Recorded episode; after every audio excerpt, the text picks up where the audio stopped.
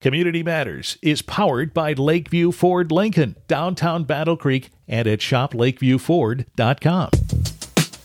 Thanks for joining us for another Community Matters. You hear us on Saturdays on 95.3 WBCK and anytime at battlecreekpodcast.com. Brought to you by Lakeview Ford Lincoln in downtown Battle Creek. Yeah, if you missed an episode or you uh, want to hear it again, it's easy. Just battlecreekpodcast.com and you'll see the list of episodes there.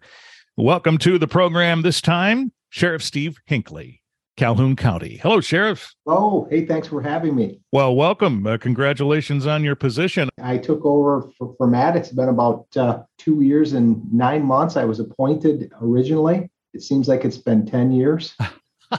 I've actually been here. This is uh, this is almost my 30th year at, at the sheriff's office. That's what I was about to ask. You've you've had a uh, a career with the sheriff's office. I started out in Marshall at the old jail and then we bounced back and forth between uh, when this, when this was built, we we bounced over here for law enforcement, and then back to Marshall. We've been back and forth several different offices, and now law enforcement is out of the uh, new uh, regional law enforcement center. All right, let's just talk a little bit since it is New Year's Eve about uh, the uh, safety issues and concerns that that happen on uh, a night like tonight. So they say now the biggest party night is the Wednesday before Thanksgiving, but uh, New Year's Eve is probably a close second, I would think. And so you have some some perspective on all this, I'm sure. It is a close second. We have two main concerns, and that number one is uh, uh, motor vehicle crashes involving alcohol and drugs. This is a time where everyone is together.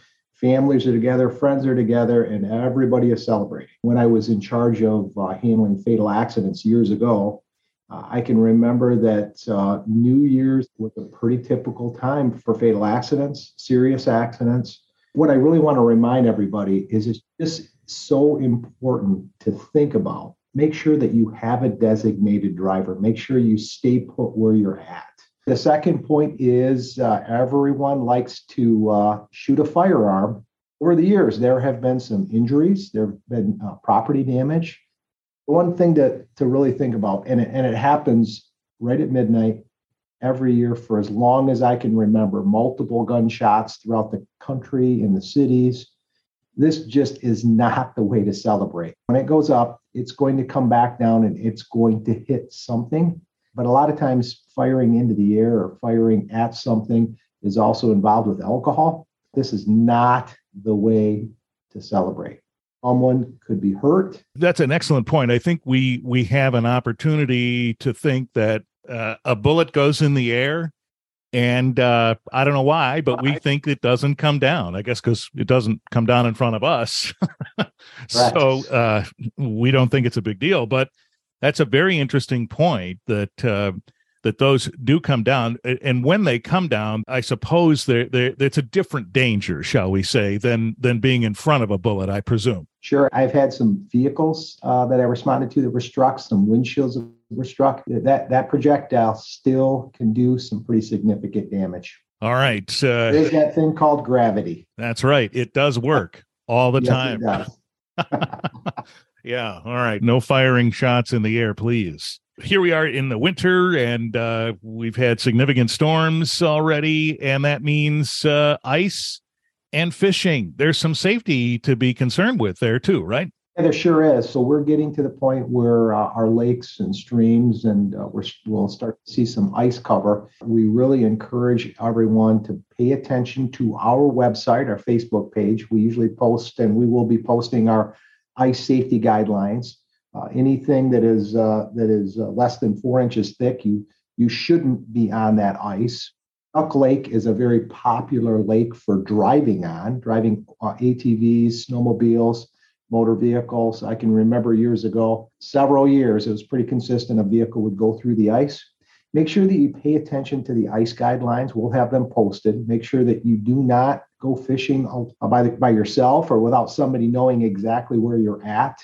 Uh, make sure that you monitor that ice, uh, you know, depending on the stream or the conditions underneath. You know, we usually involved in an ice rescue uh, at least one time a year, and we'd like to have a year where everybody is safe. But pay attention to that ice. We're very concerned when the ice starts to starts to form that everybody is safe. Yeah, interesting. Four inches is the minimum. That's just to walk on, I assume, right? You don't want to drive on four inches. Correct. Yep. It goes up from there, and we've got a pretty good scale. I will tell you this: there was some times when we had some emergencies, and uh, uh, there were vehicles parked out there, and I thought, I am never taking my patrol car out on the ice onto Duck Lake.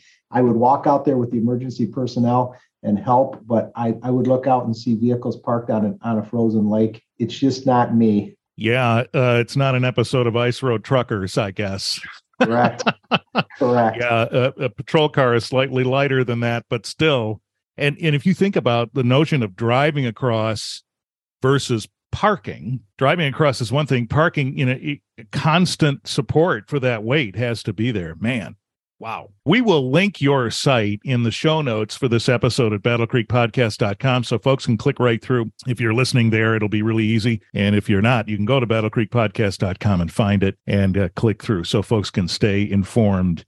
You know, Sheriff, uh, we've had a, a, number of conversations since we started this program in October with uh, uh folks in law enforcement and, and elsewhere. And many times now the issue of mental health has come up and and what is seemingly becoming a uh, a greater awareness about behavioral health and the the issues uh, surrounding that one person even said uh, i think it was chief blocker said you know this has always been here we're just now uh, uh, getting a better understanding of all of it maybe it's it's manifesting after years uh, that folks have been dealing with it at any rate the law enforcement component in all of this was something that that Chief Blocker spoke very uh, fervently about.